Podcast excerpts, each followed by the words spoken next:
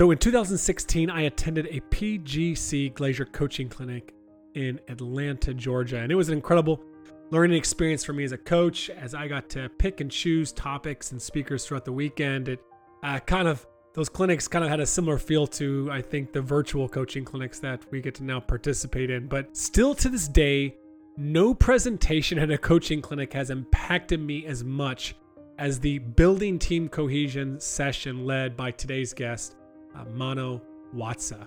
I mean, I walked away not just inspired, but I was equipped with some practical ways that I could get my team to set their vision and standards for this program. And I went and implemented that, and it was really, really effective. I still have my four pages of notes from that session. But beyond just giving a great workshop, um, as CEO of PGC, Mano has continued to build an exceptional culture uh, at the PGC organization. And that culture was established by Dick DeVenzio and Dena Evans. I mean, if you attend any of their ev- events, though, uh, for, for coaches or athletes, uh, you're not going to want to leave. I'm just going to warn you. Uh, not just because of the knowledge and how much you'll learn, but because of who they are as people and who they are as an organization. So, in today's episode, which is the first part of our conversation with Mano, um, we're going to dive into the PGC culture, how he develops his staff, uh, because I think this is really applicable for not how, only how we develop our own team culture, but our staff culture. Welcome to the Coaching Culture Podcast brought to you by Thrive on Challenge. I'm JP Nerbun, joined by my friend and co host Nate Sanderson. Each week, in about 30 minutes, we discuss important principles and strategies of transformational leadership. At Thrive on Challenge, we help coaches to raise the standards and strengthen the relationships in their program because we know this type of culture produces better leaders, better people, and better results. To learn more about how we can help you, go to thriveonchallenge.com, where you can also subscribe to our weekly newsletter and get the coaching notes to every episode of this podcast. Well, we're excited to be joined by Mano Watsa from Point Guard College here to talk a little bit about his approach to building a dynamic and a unique culture at Point Guard College. And Mano, for for those of our listeners that maybe aren't familiar with the basketball universe and kind of the role of PGC, I wonder if you could just give us maybe a 30 second background of kind of what you do at PGC and how you got into the the situation, the position that you're in right now. Absolutely. First of all, Nate, JP, just an honor to be on with you both. You're having such an impact on coaches worldwide, and uh, just a, a, privilege to join you guys today. So thanks for the invitation. Um, yeah, Point Guard College. I had the privilege of actually attending PGC as a high school athlete, and it transformed not just my game, but my approach to leadership, and really gave me a vision for who I wanted to be um, even beyond the game as a person. And so PGC has been in the business of um, inspiring players and coaches for the past 29 years. And over 100,000 players, over 15,000 coaches have been through a five day, four night transformational PGC course. And uh, we call it a course rather than a camp because uh, players and coaches go through our hear it, see it, do it model. They hear it in the classroom, they see it on film, and then they get on court and put into practice everything they've learned about how to think the game, how to lead their team, and how to run the show. Now you are the the CEO of uh, Point Guard College, and um, I have a, a, bit of a history with PGC dating back, geez, almost 15 years now. Um, when Dena Evans was still on the road in the, the big white van driving from campus to campus doing uh, these courses, and and I got the good privilege of being able to work a few of those. Um, and there was something even in those early days that I, I think you've really taken to another level here, where whether you're a coach or a player, you're observing coach, there's something different about the experience of point guard college. And the thing that I think we want to try to draw out a little bit in this conversation is it's not by accident. And I don't think it's just because of the, the people that are drawn into a PGC course. There is a lot of intentionality on your end um, and through your leadership to try to build what I think is a special experience, not just for players in your courses, but even for your own staff. And so I wonder if we could just start with your staff and how mm. you invest in the directors and your key five um, coaches with TJ and, and Sam and, and the others. What's your approach there to trying to build a dynamic culture for the people that you're working with 1st mm-hmm. Well, first of all, one of the things we realized in the early years, and that special experience that you talked about at the beginning, Nate, uh, that obviously predated me. It goes back to our founder, Dick DeVenzio, who created Point Guard College with the intention of teaching an intelligent approach to sports. And it was obviously from the perspective of the point guard position, and far more than just a position on the court. It's really a way of thinking, a way of being as a player, and not restricted to just somebody who has the title point guard. And um, we've really taken that way of being and applied it to our staff so not just to uh, as principles that we teach to players in the summer, but a way of being in terms of how we would approach all of our relationships, all of the work that we do, all of the preparations for our sessions. And so the as we've expanded over the past decade, um, one of the things we had to get really clear on as we moved beyond just a really, really small staff where you know if if dena or myself could be at every session it's pretty easy to uphold the values and the standards and the culture because you're there to ensure that they're upheld.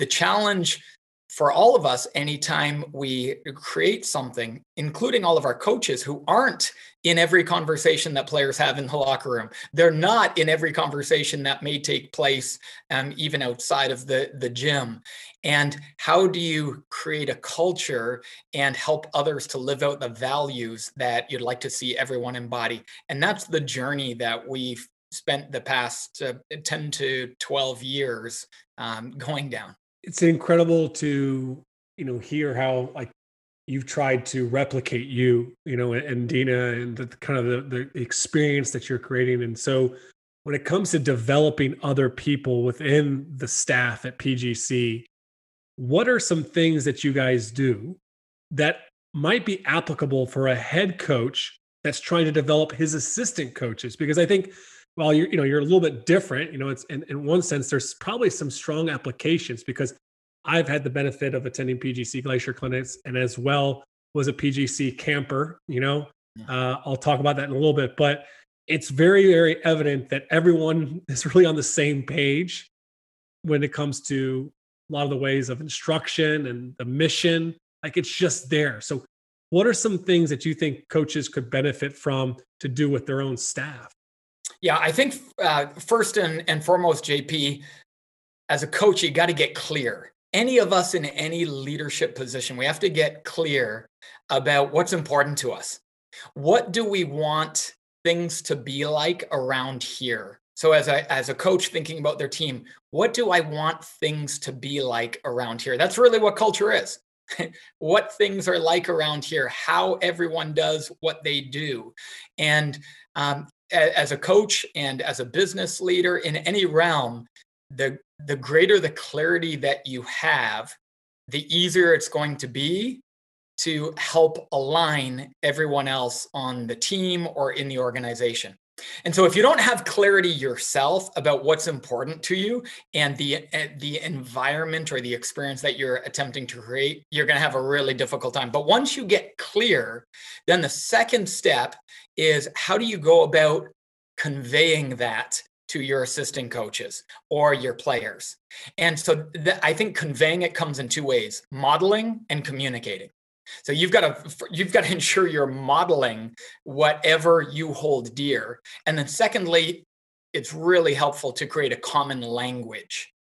A common language that can be shared amongst the coaching staff. Here's what's important to us and why, and here's how we talk about it so that you begin to get everyone using the same language, which of course, as everyone starts to use the same language, everyone starts to to think in the same way. And it's not that you don't want it, everyone thinking creatively, but there's certain things, specifically your values or the environment you're trying to create, that you want everyone thinking along the same lines. Mano, over the years, you and I have had some conversations about how you develop individuals within your organization, and particularly with conversations about their own personal development sort of as it unfolds within the vision of PGC. And I wonder if you could just talk about eh, maybe in generalities a little bit, but how those conversations go and why they're so important to the development of the people that are working with you.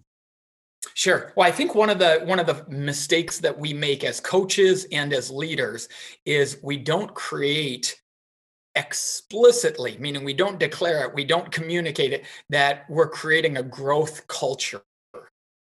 And when when you start from the premise of hey, I want everyone to know we're creating a growth culture and the way we grow is by coaching each other up the way we're going to grow is by giving feedback either in real time or soon after to help us grow and stretch and, and learn and change.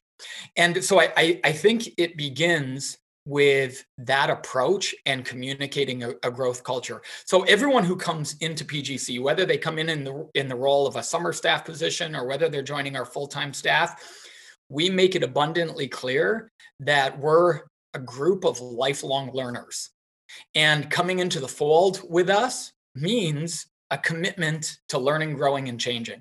And if somebody isn't receptive to learning, growing, and changing, they're not going to stick around PGC very long. they're, they're not going to want to stay around. They either have to embrace it, it's polarizing. And, and I think any good culture is polarizing. It draws in those that align and it repels those that don't. And so I think it's important as as coaches that we communicate to our assistant coaches hey we want to have a growth culture and be growth oriented. We all know every coach wants their players to grow. Unquestionably, I don't think there's a coach on the planet that doesn't want their players to grow, learn, and change. In, in fact, every coach highly values their players being coachable, their receptivity, growing, learning, and changing. But often as coaches, we don't foster that environment with our coaching staff and so then it's difficult to give feedback because you see your assistant coach maybe not doing something the way you'd like it to be done or as well as it could be done. But oh, can I give feedback? Can I not give feedback? But the reason that happens and and sometimes head coaches walk on eggshells or then they just explode and get angry is because they haven't first fostered a growth culture where there's buy-in. Okay, so we're creating a growth culture and we're going to be growth oriented and here's what it's going to look like I'm going to consistently ask you for feedback of what I'm doing well and what can I what what I can do to get better. And I'm going to consistently give you feedback of what you're doing well and how you can get better. And that's something that we have done consistently at PGC in our summer sessions and year round. Let me push on that a little bit more because I think one of the conversations that we have with a lot of our coaches, and this is true whether they're working with their staff, their administration, their players, parents in a program, is that feedback can be a, a, volatile issue sometimes, eh, you know. And so when you're having those conversations on the regular as part of the culture of PGC, how do you approach both being receptive to that feedback and is there ways that you coach giving feedback in a certain situation so that it is more likely to be received and, and acted on? Yeah. So the first piece is leaders go first leaders go first. So do the hard things first. So before I ever attempt to coach someone up, I open the door by modeling, by asking for feedback from them. Hey, I'd like love it if you, you could let me know. So if I'm at a summer session with with our staff and I'm directing a session. I don't really direct sessions for the most part now, but when when I did, but the the principle is the same. Would ask the staff, "Hey, I'd like you to give me feedback on this and what if, what am I doing well? What can I improve upon?" That automatically disarms them and reduces the likelihood of them feeling defensive when I in turn give them feedback. They've already seen that there's there's not an ego here that I'm not power tripping on them and that I think I'm great and they have a lot to learn. I'm letting them know I'm a work in progress, which helps make it easier for them to accept and embrace that they're a work in progress too.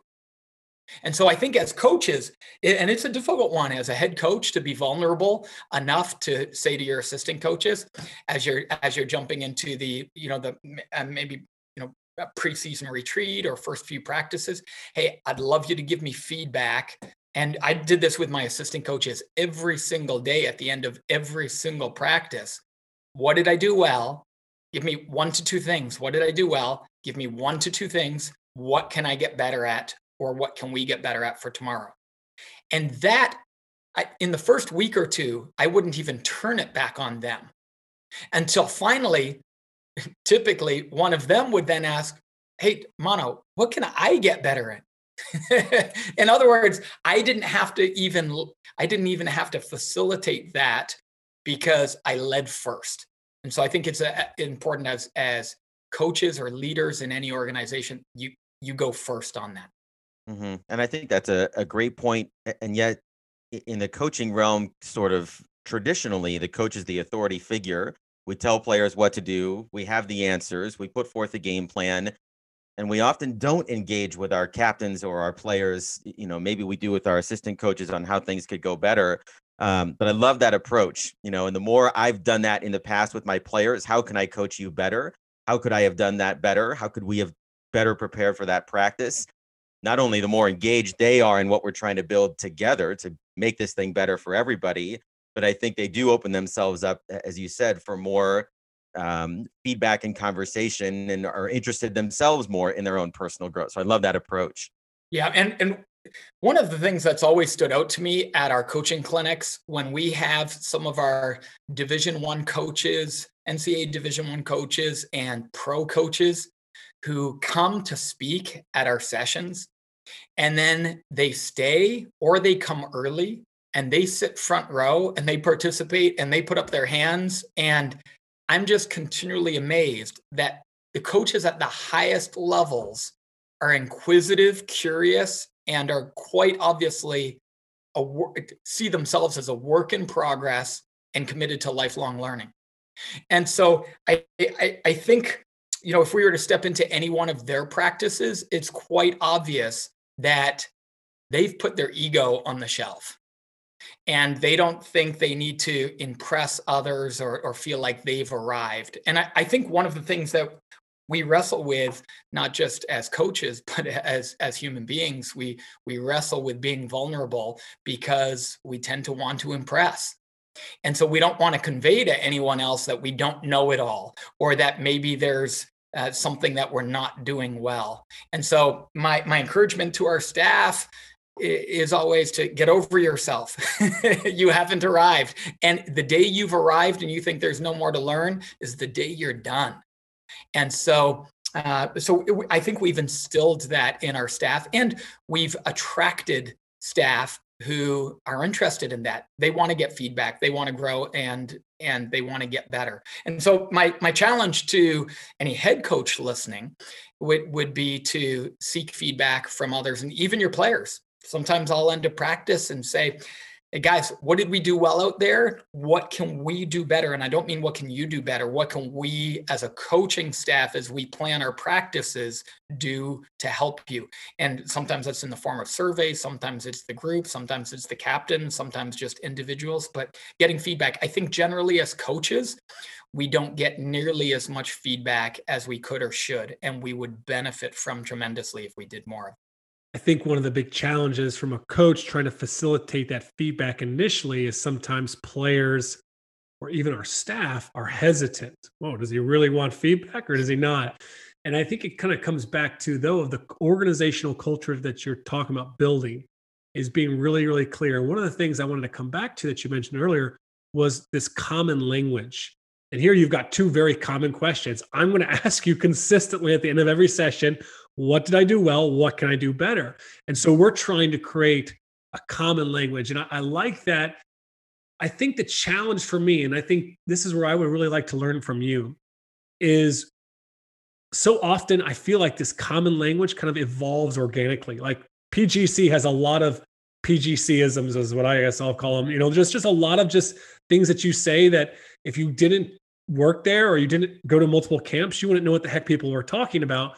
Um, but you guys understand what it means and it, and it ties to your mission it ties to your values it ties to your beliefs about how to do things. So what kind of advice would you have for coaches that are trying to create that common shared language? Like what's what's an important step in that process? I think an important step in that process is to steal. You, could spend a lot of time trying to come up with your own sticky language. Uh, when as I listen to podcasts and read books and I pick something up and I think, "Ooh, that is good." That is really good. That's easy to understand. It conveys what we're trying to get across, and it does so in the most efficient, effective way possible. We're going to incorporate that in, and so uh, so I, we've leveraged a lot of the sticky language and vocabulary that Dick Venzio created himself. He was brilliant. And obviously, PGC is based on that. Our entire core values are based on his leadership acronym called SHAPE, that's spelt uniquely with S C H A P E. Um, but, uh, but you don't have to reinvent the wheel. If, uh, if you're actively listening and actively reading and actively learning from others, I think you can pick out what you think are, are some, some really good pieces of language that uh, that could be utilized. And there's tens of thousands of coaches who have picked up language from PGC, incorporated it in. And the second one is sometimes you can pick it up from your players by the language that they're using that you realize that's actually a great way that makes sense to them. I need to adopt that language and we're going to use that as a phrase to convey something because that's relevant relevant for them and they understand it and it works for them. So I think those are the two uh, two recommendations that I'd have. There's another aspect of kind of the PGC experience that I, I wanted to get your just kind of your commentary on. And when people ask me, you know, about going to Point Guard College and what's unique about the Glazier clinics and Key Five and things like that, one of the things that I always come back to is no matter what my involvement was, you know, whether it's being an observing coach at a camp, attending as a coach at, at a Glazier clinic or presenting and, uh, you know, talking with you guys afterwards, I always felt like there was a culture of appreciation that there's a, that, that you and your staff and the, the people at PGC appreciated the people that were involved in whatever it was that you were doing. And I know that that's something that you've intentionally worked into your organizational culture as well, but we may talk a little bit about how we do that with players and kind of the second half of our conversation here. But in terms of just, again, building your organizational culture, why is appreciation something that seems to be so important to you? Hmm. Yeah, first of all, I appreciate you identifying that. And that's obviously good to hear. Appreciation is important to us because it's a way of conveying value to people, it's a way of helping others feel valued. And there's so many experiences and so many places that people don't feel valued in their marriages or in their family relationships or in their work environments or with their teams. And i think one of the one of the most important gifts that we have the ability to give others is to make them feel valued. And so one of the best ways to help someone feel valued is to appreciate them, to acknowledge their good efforts, their contributions, not even just what they're doing, but who they are and who they're being.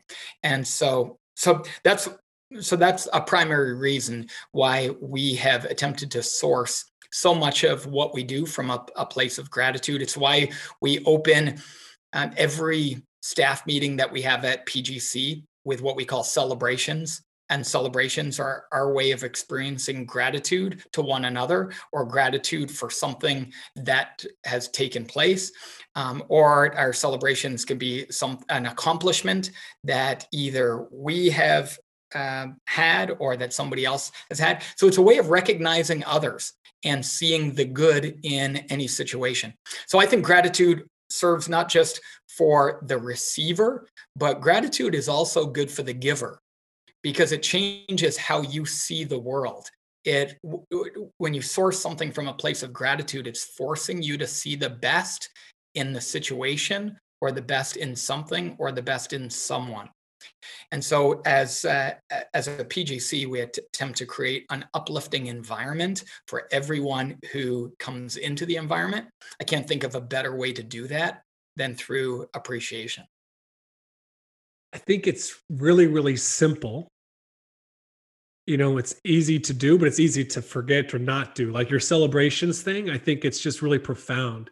Um, just even over, you know, during the pandemic, uh, before we started eating dinner, you know, as a family, we started saying, "Hey, what are we grateful for?" And it's just something simple like that, and just being consistent about, I, I think, has helped to transform just our dinner experience from one of being complaining to one of being something a little bit more positive. But I think it's just from an outsider's perspective, I think it's probably critical for your ability to scale. Like because pgc is really big now. Like you got camps all over the world. Uh, they're all over america and there's thousands of campers that are going through there and you got loads of different coaches.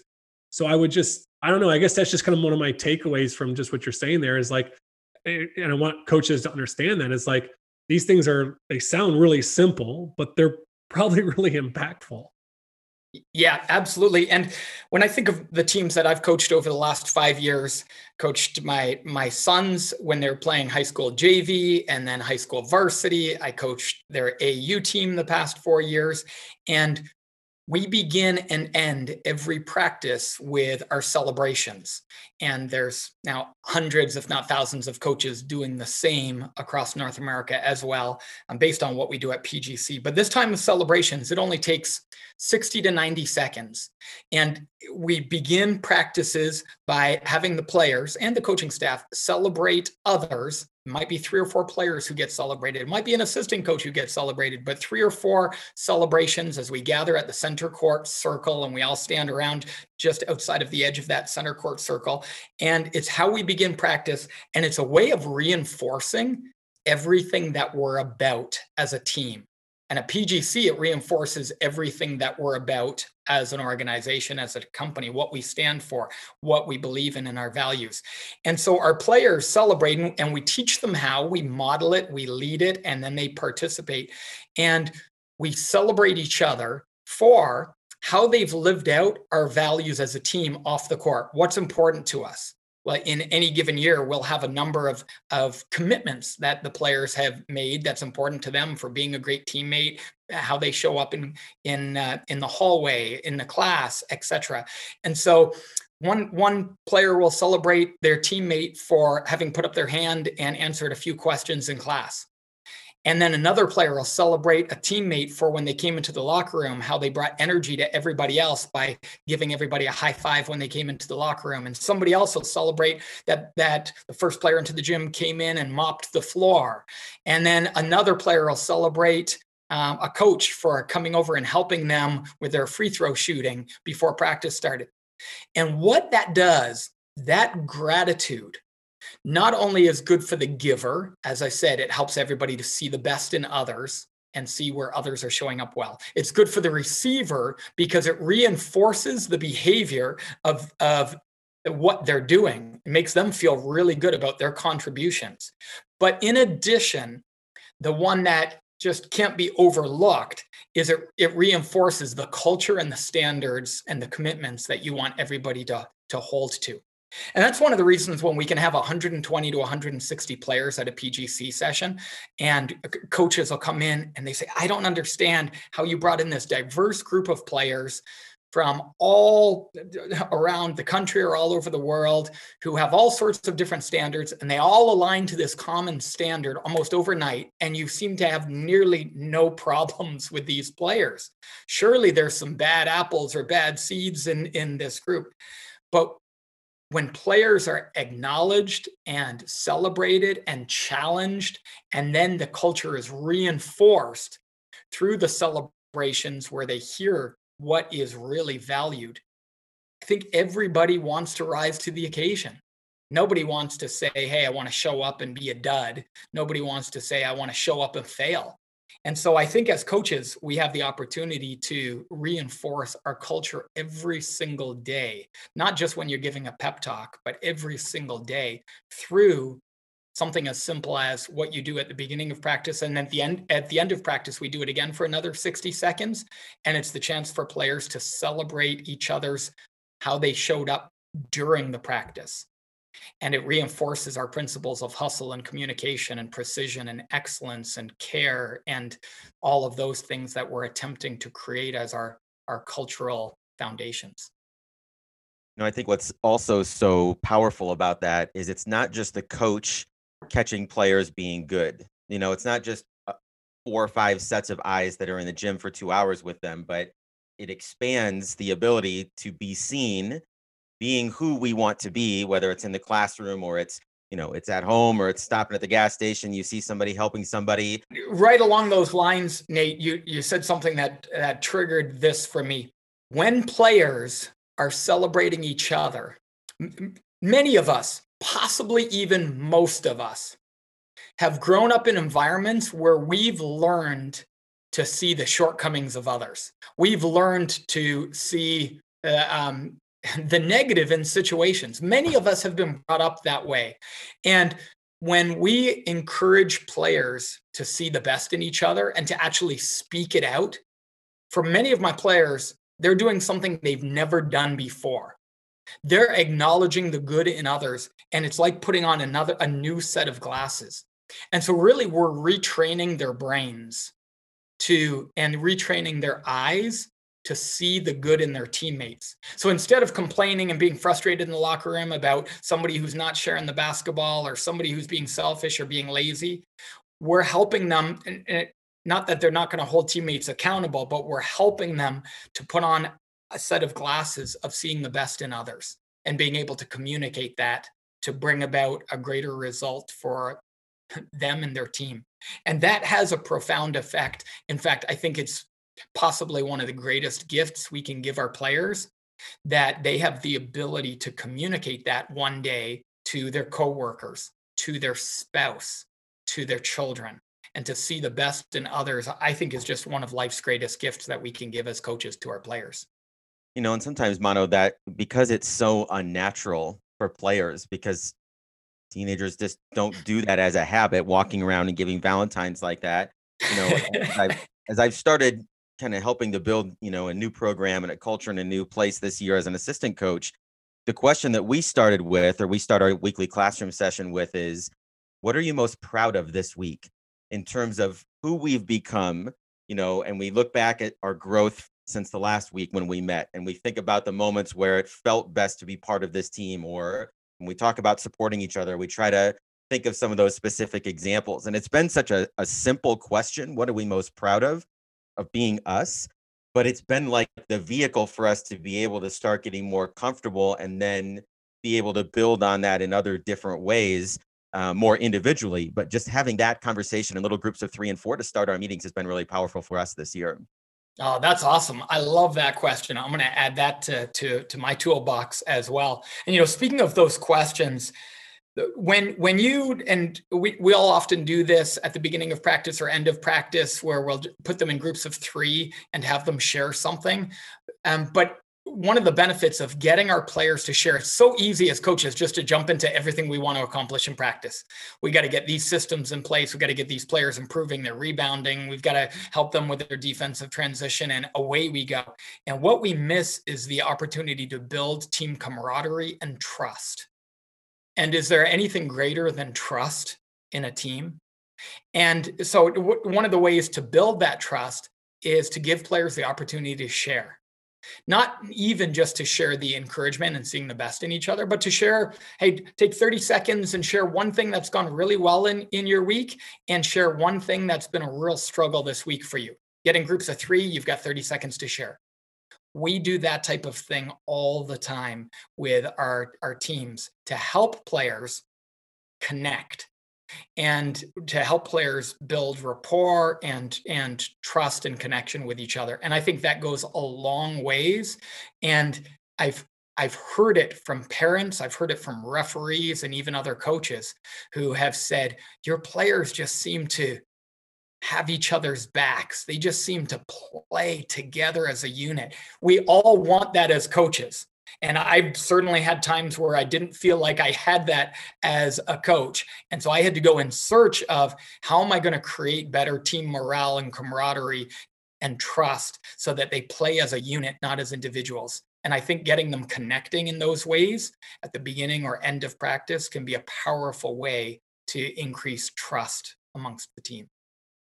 All right, we'll be back next week with the second part of our conversation with Mono, where we're going to unpack many of the things they do within the PGC camp experience that make it transformational for athletes. In the meantime, if this is your first time listening to the Coaching Culture Podcast, I encourage you to subscribe so you don't miss any future episodes.